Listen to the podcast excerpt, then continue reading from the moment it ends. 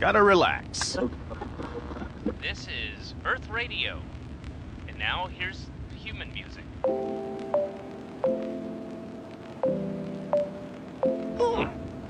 Human music. I like it. 不客观，很主观，带着偏见跟你聊聊。Hello，大家好，欢迎收听我们的干你聊聊，我是主八甘。 最新一期节目，周三晚点不见不散。正式的节目开始之前呢，点一点我们文章页中跟文章底部的广告，点一下再看，帮我们补充一下创作收入，感谢各位。然后就是聊我们今天正式的节目了。本期节目的录制时间呢是二零二零年七月一号晚七点。今天的内容主要是跟大家聊仨事儿。第一件事呢，就是在节目录制的前一天，六月三十日晚，网传爱奇艺的迷雾剧场停播了。第二件事呢，是发生在六月二十八号，知名公知、主持人、知识分子、博学家、杂学家、历史创造家、明朝掘墓人、失眠党的好帮手高晓松老师直播翻车了。第三件事呢，就是大家其实也知道，过两天就要高考了嘛。我们本期节目的上线时间其实正好在高考之前，所以阿甘想借着今天节目的机会，给我们这个电台正当年的听友朋友们鼓鼓劲儿。在高考之前呢，帮他们舒舒心，愿他们都能考一个好成绩，给自己一个完美的成人礼。好，闲话少说，我们先进第一个事儿啊，有关于爱奇艺迷雾剧场停播的消息。这个消息呢，其实是在六月三十号晚上在微博上面发酵的。有网友发出了微博说：“哎呀，很遗憾。”迷雾剧场因为前剧大爆，《隐秘的角落》和《十日游戏》都是踩着红线上播，已经引起了监管部门的重视。未来待播的《在劫难逃》《沉默的真相》《非常目击》和《致命愿望》目前遭到了监管部门注意，已经上线无望。迷雾剧场即将停播，大家请静待爱奇艺的官方消息。这是昨天阿甘看到一条微博，其实这条微博呢，很多人也都看到了，在咱们微信的听友群里边，有很多朋友在聊有关于迷雾剧场停播的事儿。前些天，阿甘不是跟九哥做了一期节目吗？有关于隐秘的角落的，我还在我们上一周的赶紧聊聊上给大家读了原著《坏小孩》的结局。《隐秘的角落》这部剧，截止到我们节目录制的时间七月一号，在豆瓣上的评分还稳定在八点九分，算是二零二零年口碑最好的国产剧集。而爱奇艺的所谓迷雾剧场，它的设定跟布局，其实我在之前更新的硬核电台常规节目里边也跟大家聊过。它准备在暑期期间呢，每两周推出一部剧，一共是六部，包含《十日游戏》《隐秘的角落》《在劫难逃》《沉默的真相》《非常目击》和《致命愿望》，主打的都是悬疑探案。简单理解就是暗黑、冷酷、爆裂这三个词。那通过前两部《十日游戏》七点五分的评价，《隐秘的角落》全国大爆，大家对迷雾剧场未来会更新的剧集实际上是非常期待的。所以，当迷雾剧场要被停播的消息在微博上被发出之后，迅速就引起了全网的热议。那针对于这件事呢，阿甘也是第一时间问了几个朋友，有和爱奇艺工作人员有接触的，再有呢就是本身参与影视剧制作的。同时，我也咨询了《隐秘的角落》原著《坏小孩》他们出版单位的工作人员，我就问有关于爱奇艺迷雾剧场的这个事儿停播到底是真的是假的？那目前我得到的一个反馈，阿甘其实已经发在微博上了，但是我还是想在节目里边再跟大家说一下。首先，爱奇艺的迷雾剧场遭到审查重视了吗？遭到了，有关部门确实看到了迷雾剧场的影响力，也看到了未来即将上播的几部剧，它的制作类型和剧情主题可能相对而言会比较敏感，所以给到了爱奇艺一些压力，尤其是。即将上线的《沉默的真相》，它也改编自紫金陈的小说，原著叫做《长夜难明》。因为这部剧的主演是廖凡，所以前两天我刚刚还下了《沉默的真相》原著，现在正在看。因为这部剧的原著它涉及到反腐题材，甚至高到中纪委，所以。必然会遭到重视，而原本我们也知道，悬疑、探案、惊悚这个类的母题，在制作成影视内容之后，遭到的审查本就是比较严苛的，所以才导致《无证之罪》的第二部和《白夜追凶》的第二部迟迟不能和我们见面。那未来这几部剧还会不会上线？我得到的一个消息是，停播应该不太可能。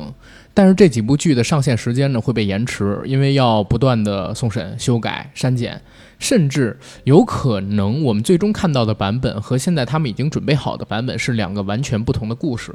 最坏的情况下肯定是这个。所以怎么说呢？我们一直老生常谈说，现在国内的创作环境太过于敏感，不够自由，同时呢又要求我们要出产好内容。这是一个很两难的事儿，大家不觉得吗？既想马儿跑得快，又想马儿不吃草。你不给我们创作权限，然后又想让我们出好的内容，既不希望我们涉碰敏感题材，又希望我们能能揭露社会真实。阿甘的意思并不是说只有敏感地带，只有说不让我们触碰的地带才有可能出精品。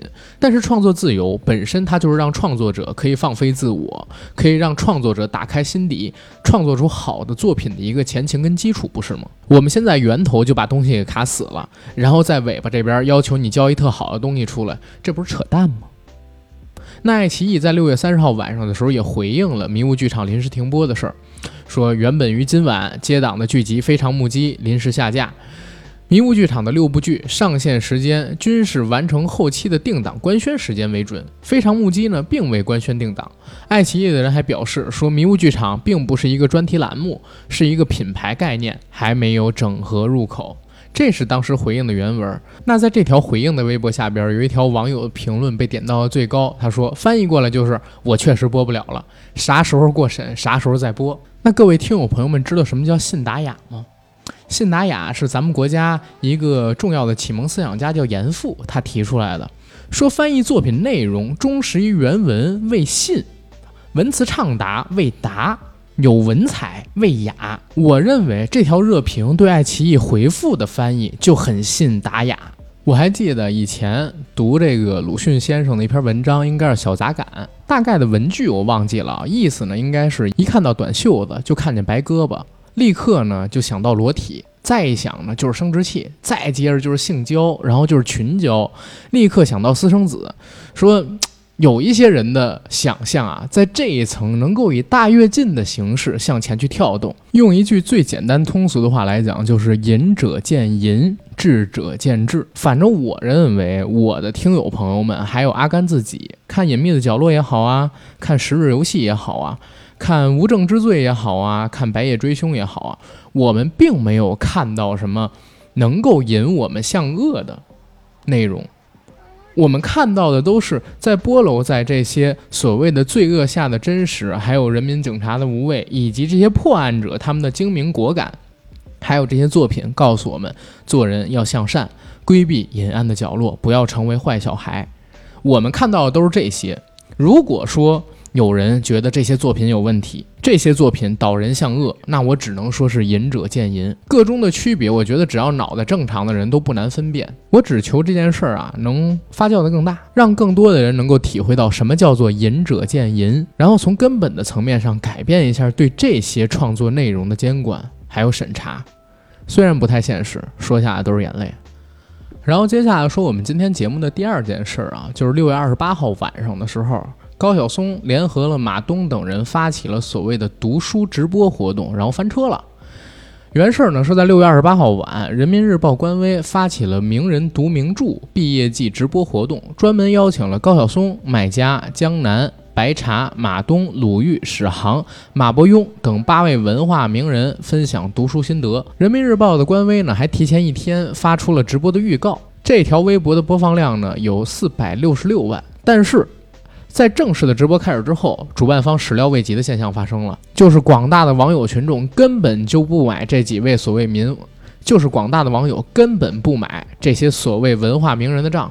整个直播的过程当中，弹幕里全都是脏字儿，喊着马东。高晓松，滚！垃圾东西，滚回美国看看吧！再吐一口。奇葩说产奇葩，都是他妈王八蛋，什么难听的话都有。说什么牛鬼蛇神都能讲知识了，让公知解读名著啊，想学苏联那一套啊？果然敌人在内部，讲话都不利索，还有脸叫别人读书？这样的评论。洋洋洒洒几千条，从直播开始就一直没停过。人民日报官微在微博上边搞的直播，什么时候见过这阵仗啊？对吧？而且高晓松、马东也算是在娱乐圈里有头有脸的人，被这么羞辱怎么办？只能说仓皇的关掉了直播。这个直播的视频呢，现在大家还能在 B 站上边看到。当时在关闭直播的时候呢，主页上边显示主播暂时离开，马上回来。然而，直到这天晚上十二点。主播也没有回来，为什么会出现这样的情况呢？而且大家知道吗？就是这事儿发生的时候，阿甘不知道，而且他没上热搜，我也没看到有什么知名的主流的媒体去播报这件事儿，是因为人民日报迅速就删除掉了这个所谓“名人读名著”这条微博，还有之前的预热。同时呢，呃，微博可能也撤了这个所谓的热搜吧，一些大的媒体也没敢发。我还是听有朋友告诉我，我才知道的，原来高晓松他们发生了这样的一个事儿。但是这种事情的发生，我认为一点儿都不奇怪。为什么？因为像是高晓松、马东他们这种名人，或者说所谓公知。在社会层面上边的翻车是早有征兆的一个现象。就在今年四月初的时候，阿甘不还做了一期付费节目，叫做《公知之耻》吗？聊了近些年我们对于公知这个所谓的人物群体的认知的变化。公知这个群体在过去这些年，其实大家有没有发现，它已经变成了一个类似贬义词的存在？我们现在都说你是一只公知，什么论知啊？不是人是牲畜，我们才论知。为什么公知这么引起大家的反感呢？是因为这些年的假公知太多，而且所谓公知的言论实在是让人感觉到反感。我在昨天直播的时候，有听友跟我聊到了这个所谓直播翻车的话题，我当时就跟他们沟通了一下，我说，其实呢，在中国，尤其是像高晓松这个年纪的人，或者比高晓松更长这个年纪的人，很多人啊，对所谓的西方世界是有崇往心态的，就是崇拜、向往。他们这个年代成长起来的中国人，看到的是破落的祖国。先进且富裕的西方世界，而且他们很早就出国了，大部分人很早就出国，然后在国外生活了很长的时间。祖国在崛起的过程当中，有很多事儿他们是根本没有亲眼得见的，所以在发表观点，所以在对外输出内容的时候，很难不被自己的价值观所影响，因为他缺失了祖国在成长崛起当中重要的见证部分，所以他的屁股很难偏向于祖国。哪怕是中立，都已经是很少很少的人才能做得到。大部分的人都会含沙射影的去指责一些问题。而现在我们的互联网环境又是一个所谓的强国人心态。大家也都知道，现在的中文互联网上边各种倾向性非常的强烈，各种极端的群体也都存在着。作为国家的一份子，很多人只要你不偏向于祖国，他就会骂你。哪怕你是中立的，我也骂你。如果说你屁股再稍微歪一点，那我就更得骂你了。所以，奇葩说的詹青云，还有之前的秋晨，才会这么饱受恶评，被网友们骂到退网。而且，阿甘为什么也讨厌公知这个群体？是我非常反感这些公知群体都有一个所谓的犬儒视角。前不久的时候，不是有一新闻吗？说武汉大学有一位大学生毕业前夕呢比较迷惘，然后向高晓松发问，问道：“如果你像我一样，还敢说诗和远方吗？眼前的苟且都已经让我很心惊胆战了。我们面临的是史上最难的毕业季。”结果高晓松还真回了，他说：“每个人心里都有一份召唤，无所谓梦想或欲望。临渊羡鱼，子非鱼，安知鱼之乐？子非我，安知我不知鱼之乐？”结果他这个当时的回复也被网友骂的是狗血喷头。高晓松他的家世。远超过中国百分之九十九的普通人群，而高晓松的成长经历、见识，他的资源也远超过中国百分之九十九的人群，这就造就了他在看待普通人、看待事物的时候，经常会以一种俯视的视角去探查你。俯视的视角是上帝视角，是挑错视角，就跟大家我们看朋友们在玩狼人杀一样，只要你不在狼人杀这个局里，你看他们每一个参与的人，不管他是预言家也好，狼人也好，还是女巫也好，都觉得他们特别蠢。他们做的所有的游戏行为都没有你聪明，但如果你深入到那个游戏当中去，你去做狼人，你去做预言家，你去做女巫，你去做猎人，可能你做的不一定比他们好，但上帝视角就给了你能够 carry 全场，能够看到全场所有每个人行为的这样一个机会。而所谓的站在高层站着说话不腰疼的公知，他就是以这样的一个视角去俯视你的，去俯视乃至是整个国家的，所以。他们经常能挑错。之前的芳芳不也是这样一个人吗？作为一个上大学期间就是看着高晓松他自己做脱口秀节目成长起来的九零后，其实我一直到现在为止还经常看什么小说呀、小松奇谈啊、小年鉴啊，听小年鉴啊，听点什么高晓松的节目，包括他最近出的这个《探世界》，我也在听，也在看。但是我一直秉承一个观点，就是高晓松他偶尔是个历史创造家，就是我阿甘自己也是这样一个人啊。有的时候，我经常会在网上，或者说我自己找资料里边看到一个所谓的说法，然后我就在节目里边跟大家说了。但是我也会告诉大家，大家别妄信我的东西。但高晓松他有的时候经常不会加上这个前提语，他希望别人相信他所说的东西是对的。但是他可能有时候，我认为也像我一样，是在某些渠道他自己不能说百分之一百的确认这个渠道给到的知识或者说给到的内容是不是百分百正确的时候，就把内容给输出出去了，所以才会有人评价他叫做历史创造家嘛。那对于这样的人，其实我特别想说什么呢？就是你做节目，我看你的内容，我听好，我给你鼓掌，但是不要再摆出那种高高在上的姿态，也不要再以一个犬儒视角去评价在中国发生的事儿。尤其在你大嘴巴又愿意表达，同时屁股坐的又不是那么偏的时候，偏中国啊，我说的是，同时屁股又不是那么偏中国的时候，就别在他们所谓的公众场合扮大佬、装公知、表达自己、发表社会言论了，好不好？活了五十年，我认为很多人很多事儿应该想得很明白，应该很畅达，不需要就是我们二十来岁的人教他们做人的道理，对不对？他又不像我们一样，功不成名不就，正在往上爬的过程里边，正需要惹人关注呢。他现在有钱有名有利，甚至还有一份自己的事业，已经很好啦。为什么还总要搞这些事儿呢？引起网友的争论。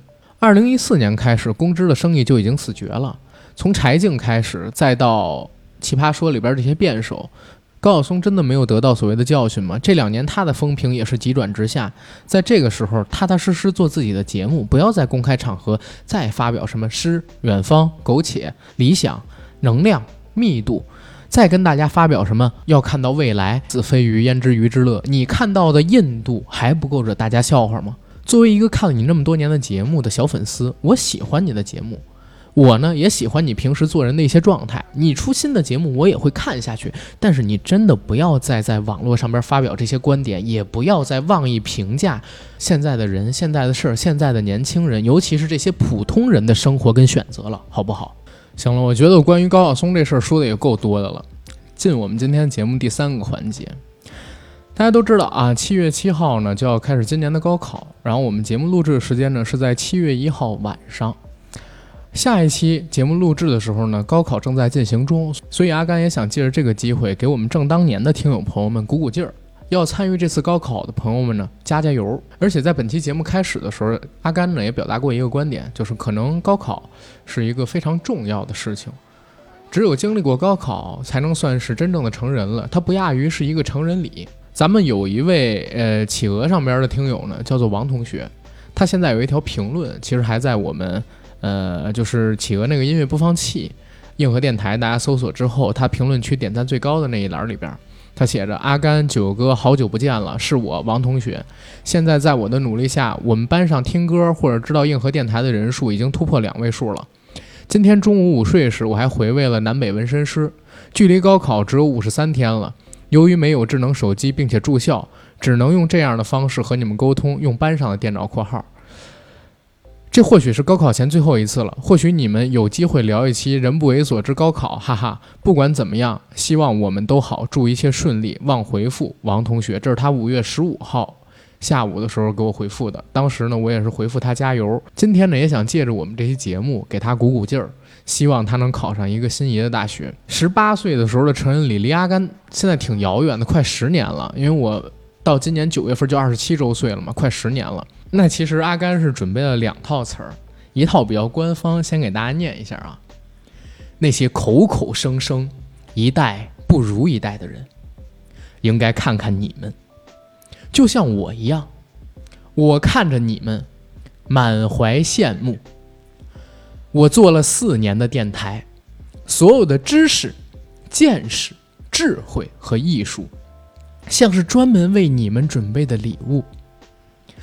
欢声笑语，吵吵闹闹，磕磕绊绊，硬核电台的成果被你们一层层的打开，你们可以尽情的享用，自由选择一个 app，自由收听某一期节目，欣赏阿甘扯淡，听着我的声音去跑步锻炼。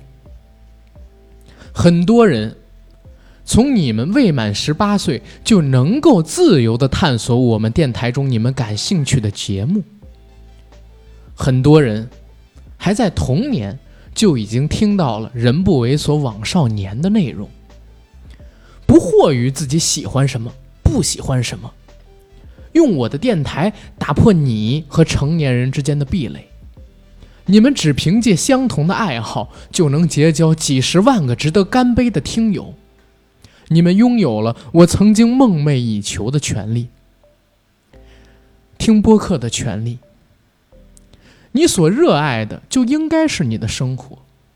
你们有幸遇见这样的时代，但是时代更有幸遇到这样的你们。我看着你们，满怀敬意。我向你们致敬。你们正在把传统的变成现代的，把经典的变成流行的，把学术的变成大众的，把民族的变成世界的。你们把自己对我们节目的爱变成了一个和成千上万的人分享的快乐事业。我向你的自信应该致敬。弱小的人才习惯在成年礼之前嘲讽和否定，内心强大的人才知道自己应该坚实的踏出向前的那一步。我要向你们的大气致敬。小人同而不和，君子美美与共，和而不同。年轻的身体。容得下更多元的文化、审美和价值观，所以有一天，我终于发现，不只是我在教你们在电台里如何去打趣，你们也在启发我们怎样做出更好的节目。那些抱怨一代不如一代的人，应该看看你们，就像我一样。我看着你们，满怀感激，因为你们。这个世界会变得更美好，因为一个世界上最好看的风景就是年轻人。因为你们这世上的小说、音乐、电影所表现的青春，就有可能不再是忧伤和迷茫，而是善良、勇敢、自私、无所畏惧，是心里有火，眼里有光。不用想着自己要活成我们想象中的那个样子。我们这一代人的想象不足以想象你们即将成年的这批人的未来。如果你们依然需要我的祝福，那么奔涌吧，硬浪！我们在同一条奔涌的河流当中。啊，这是比较官方的说法啊。嗯，是不是有点无耻？改编自这个 B 站的硬浪啊，改编自 B 站的后浪。但是我觉得这个。词挺好的，尤其改完了之后，我觉得也挺好的。年轻人应该勇敢地踏出第一步。成年礼，或者说十八岁，或者说高考这个阶段啊，虽然是人生中很重要的一个选择节点，但是其实你不论做出什么选择，都要看你未来是不是会对这个选择跟人生负责任。一次选择不足以影响人生的成败。是不是努力，是不是坚持，才能够决定你未来成为一个怎样的人？回过头去，我们以上帝视角看之前自己做过的选择，或者说看曾经摆在自己面前的那些岔路，总会觉得哦，自己做的不太好，当时应该这么选，当时应该那么选。但其实你当时做出的选择，已经是在你那个时间阶段能做出的最好、最符合你利优的选择了。所以不要纠结，先去做。哪怕错了也没事儿，在未来的日子里边努力去弥补、充实自己。我以前曾经看过李嘉诚的一个纪录片儿，他在开始的时候就说：“我叫李嘉诚，六岁就没有了父亲，十几岁去做学徒，一个人担起了家庭的重担。因为家庭的贫困，我没有接受到很好的教育。但是只要我一有钱，我就立刻去买书回家阅读，因为我知道。”只有我自己努力，只有我自己不断的充实自己，我才有可能改变我的人生。我把这句话送给我们电台里年轻的朋友，或者说跟我们一样的年轻人。阿甘也把自己归到年轻人里边去啊！不管你是不是即将在这个夏天面临一场人生中的大考，也是不是即将满十八岁走向自己的成人礼，都应该用心努力过好自己的人生。二零二零已经过去了一半。前面的那些故事，不管经历了什么，我们都把它暂时忘去。未来的六个月，我希望我们硬核电台的每一个听众，或者每一期听到我们这个节目的人，都可以挣到手软，盆满钵满。好，本期的干你聊聊到这儿也就结束了，感谢各位的收听。还没有点广告的，点一下文章页中跟底部的广告和再看，谢谢大家。干你聊聊每周三晚点更新，不见不散。